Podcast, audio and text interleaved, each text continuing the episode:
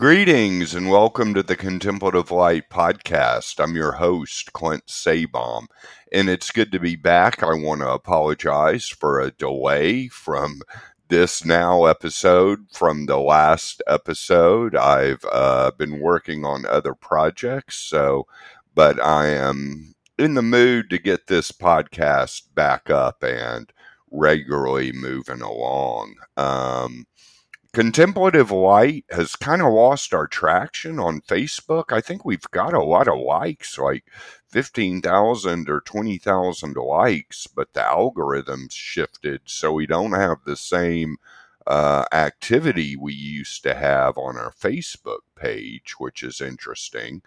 Um, not the end of the world. Our YouTube page is rocking and rolling, and that's just look up Contemplative Light on YouTube and there we are. And we are really getting up there in view numbers on our YouTube page. So that's fantastic. And um, yes, now we have the podcast. And I just want to thank all the regular listeners and supporters um, because we have so many of Contemplative Light, and the work we have done, you know, over the years. And even though it's been a bit sporadic at times, um, just really grateful for this opportunity to be alive in this day and age and to be able to do this work at here at Contemplative Light. So I wanted to announce that I'm going to now be offering uh, spiritual direction services.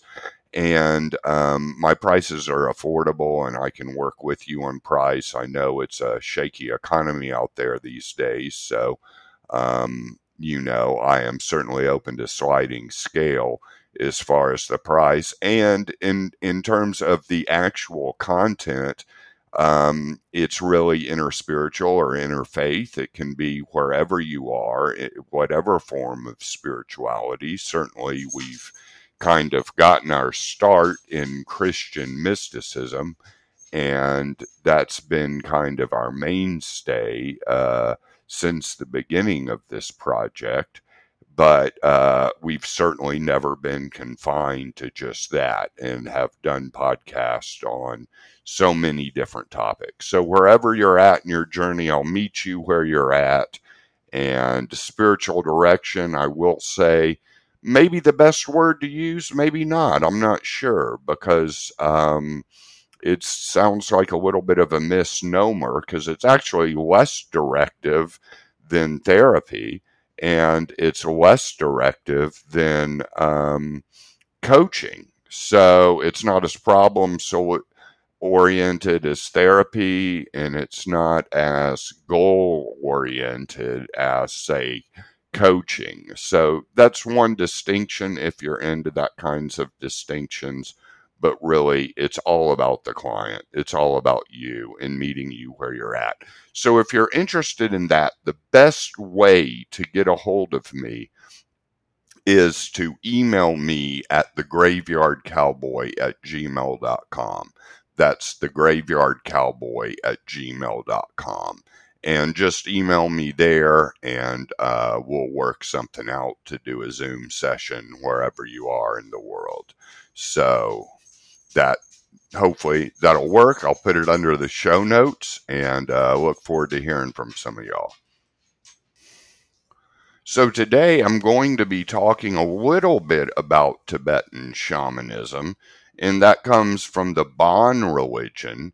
And there's not really a word for shamanism in Tibetan, so, but that's basically uh, the word that probably resonates with Westerners uh, or people in other cultures uh, largely, but it's the Bon religion. And um, the best teacher in this area is Tenzin Wangyal Rinpoche. And he's got some great books, and I will put uh, the info about those under uh, in the show notes below the episode if you're interested in buying it. It's some really good stuff. I'm going to focus more on the aspects of the kind of contemplative part of the healing in the Bon religion of Tibet, which the Dalai Lama has endorsed and visited Bon monasteries and uh, considers it the oldest. I don't know if he considers it the oldest, but he considers it a valuable contribution to Tibetan spirituality. And so, and he has certainly given the um, author, I'm going to give uh, the book information about Rinpoche, uh, his blessing. So um, His Holiness is okay with it. And to be honest, uh, Tibetan shamanism has a lot of similarities to Tibetan Buddhism and other forms of Buddhism as well. There is sometimes a bias with people about anything kind of earth based or shamanism uh, can sometimes, you know, uh, get, give rise to a prejudice because there's probably dark practitioners of it that use it for negative things to hurt rather than to help. And so there is a prejudice amongst some Tibetan Buddhists about that. But um, certainly, um, you know, not the place we're coming from here today. We're coming for things that can be helpful in your spiritual journey about Tibetan shamanism. And the esoteric side, the contemplative aspect of it, the mysticism of it, I'm going to just basically touch on a few things that are key takeaways. And one of them is the basic principle that everything does not have a consistent identity to it. Everything is always changing, is always temporary, and is always indep- uh, you know, dependent arising, meaning it's always interdependent on all these other factors um, contributing to it. So our own subjective self, our subjective sense of self and who we are, doesn't really exist because it's dependent on all these factors. It's always changing, it's always temporary, and it's, you know, just not the independent subjective sense of self that us here in the West basically like to think it is and kind of act as if it is. It's really, really necessarily not that. And so that basically does not exist. And there's a great freedom in that because there's an opening of space. And there's also the freedom that we're not quite as vulnerable because there's no one here to attack. You know, we don't feel attacked quite as easy. You know, there's nothing here to attack. I'm just a conglomeration of energies dependent on one another. And, um, you know, I've certainly heard similar things said in contemplative Christianity, but this is kind of a cornerstone of uh, some parts of Buddhism and some parts, and definitely um, Tibetan shamanism, the the secret teachings, the Dzogchen, basically, is what we're talking about here today. And so we have um, we we have that as a key kind of factor, and it is a belief. Uh, it can start out as a belief, and that's a good start. But in the process of integrating, you want to practice that eh, with meditations, and there are various meditations to do that with. Um, the other thing with Tibetan shamanism that I'd like to touch upon is that there are five elements in Tibetan shamanism. There's the four main ones that we kind of see in a lot of nature based uh, systems of, you know, earth, air, water, and fire. And the fifth element is space. The fifth element is space. And it's really interesting because you know, some will place God as the fifth element, but you know, in a sense, here it's space. All the elements, everything we have is a form of one of the elements, basically, you know, is a derivative of that core elemental substance. And a kind of correspondence can be drawn. You know, it's obviously not like a computer is fire. But you know, it does use electricity, it does use that, and it is made of solid earth materials, and so it's got earth and fire in it. Um, probably not a lot, lot of water, but there's certainly some air between me and the computer right now. So, you know, that's kind of the gist of it. There's, um, you know they're a kind of basic thing but but they all exist inside space. And open space is the ground in the Bon religion open space basically the space in which all things are contained. And you know Eckhart Tolle even has a good meditation about this where he's talking about you know, the empty space uh, of a room, you know, and maybe there's some furniture in the room, but there's also empty space. And the furniture is our thoughts, and the empty space is just the pure awareness. And sometimes that can kind of ground you into just a sense of deep presence. So, space you know, and emptiness. Emptiness as the Buddhist concept that nothing here is permanent, it's all empty, and it's open space. And it's also light, light, and not necessarily like we see colored lights. Now, you can see colored lights in deep meditations of this that correspond to the different elements and the space element has uh, white light, and the other four have different lights associated with them. But it's not necessarily like the kind of light we see. It's kind of like the process of seeing itself. It's just the seeing. It's just the seeing rather than the light we're seeing because you know you picture light and sometimes you'll picture just the golden light of uh, light bulbs you know that seems kind of golden or yellow or you'll picture like the golden light of the sun you know but it's more like a clear colorless light you know that's in a dynamic with space and emptiness where it's just kind of the process the the actual faculty of seeing itself requires light. If there was no light, there would be no seeing. So just seeing in general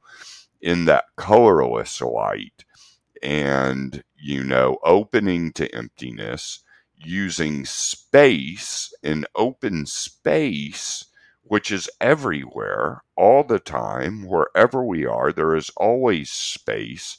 Space is the ground. You know, people say they want to feel more grounded, and a lot of times they th- they start thinking they need to dig roots, you know, or they need things to anchor them.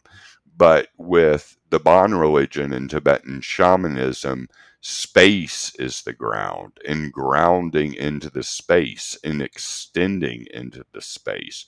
And there's a great freedom and a great peace in that. It's, you know, and it's very similar to other contemplative traditions in in so many ways, but it's just a different kind of language to put it put it as to see space as the you know um, kind of central element, and it's not like above or below the other four. It's in the middle because the other four are all contained inside space.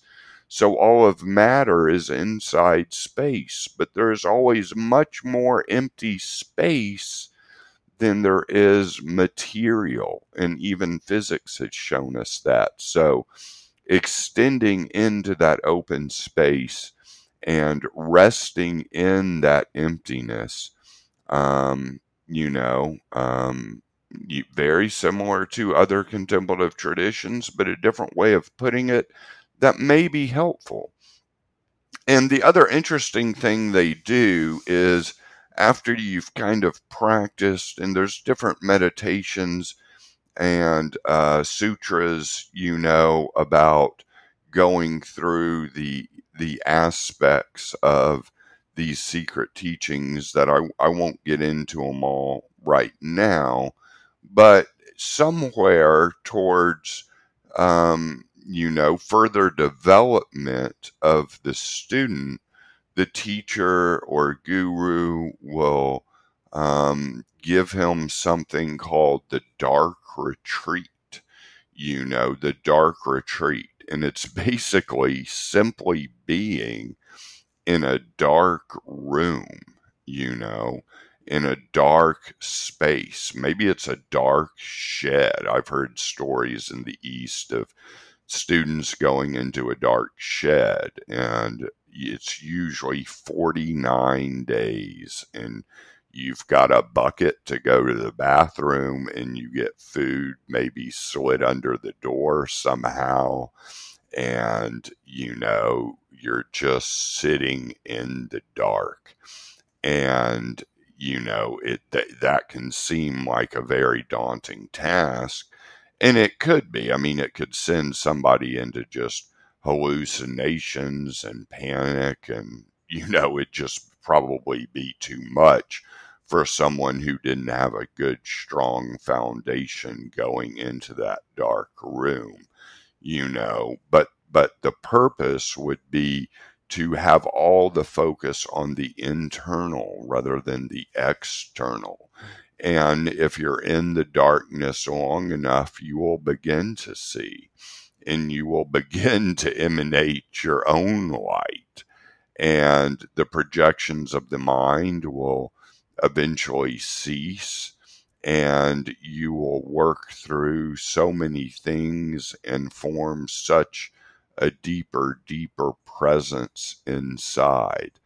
And again, you need to be prepared uh, probably for years of training before attempting 49 days. But for all of us just kind of living in the world with time as a limitation, we do have access, hopefully, to a room um, that's our own apartment or house or room in an apartment or room in a house. And we can turn off all the lights at night and make it real dark and just sit in the darkness for an hour. And it almost sounds to us like something a depressed person would do. But this is not depression. This is making the focus on the internal rather than the external and seeing what comes up, seeing what percolates in your feelings and thoughts, just sitting in the dark room for an hour in the darkness. You know, where do you go? Um, do you, you know, you could, you may get into that darkness and have all these thoughts and have all this going on and realize all this stuff you're carrying and you're you know wondering where your cell phone is. Maybe i need to reach for the cell phone. Like why don't i have the computer on? Like you know like reaching for all these things. But uh, and there could just be so much activity going on but it's a way for that activity to just kind of arise and kind of keep arising and work itself out until you are in a state of simply calm, just being in that darkness. And um, I, you know, I certainly know from other traditions too, darkness is often associated with the water element, you know, or the magnetic charge. So, um, that's an interesting aspect of the Bon religion and the trainings and the secret teachings. So I've run through some big concepts fairly quickly. Um, perhaps I could give a little more context. Maybe I should have at the beginning. But the Bon religion basically traces its oral history back 17,000 years ago. And scholars disagree on that. Some say longer, some say that's right, some say shorter. Um, and they also have Buddhas that came before the main historical Buddha that we think of, Shakyamuni Buddha. They they um, have Buddhas that came before him, and so um, it goes back a long ways, to say the least, a long, long ways. You know, um, getting getting kind of past the past the uh, Egyptians, probably. You know, further back than that. You know, so um, I would probably trust the oral tradition that's coming from this teacher because I will say his book, Healing with form, uh, light, and energy. I think is the name of it. I'll I'll put it under just to be sure.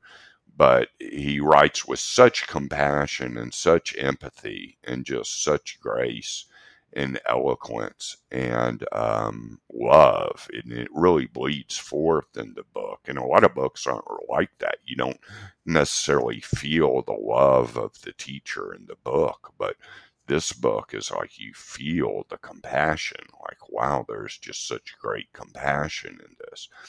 And so yes the bon religion similar to tibetan buddhism but definitely different probably more nature based and probably varies on you know um, who it is practicing and what group it is practicing it.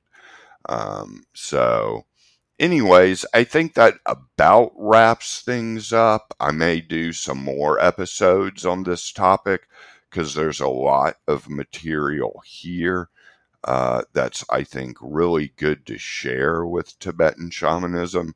There's a lot of uh, good, good material to share with Tibetan Buddhism. And um, we we have interviewed Buddhists, and certainly our longtime friend Chris Leward is a Buddhist teacher who's been on the podcast a lot, but we haven't really gone deep into a lot of the Tibetan stuff. And I think it's really important to do that because that's such a valuable and rich tradition.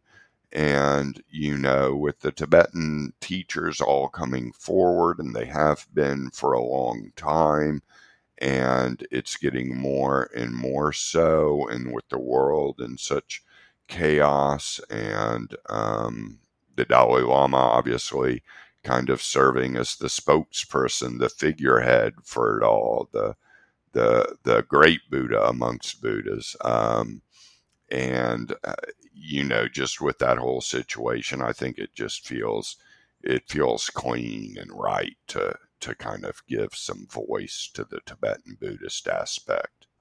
And yes, again, if you're interested in spiritual direction, feel free to write me at thegraveyardcowboy at gmail.com.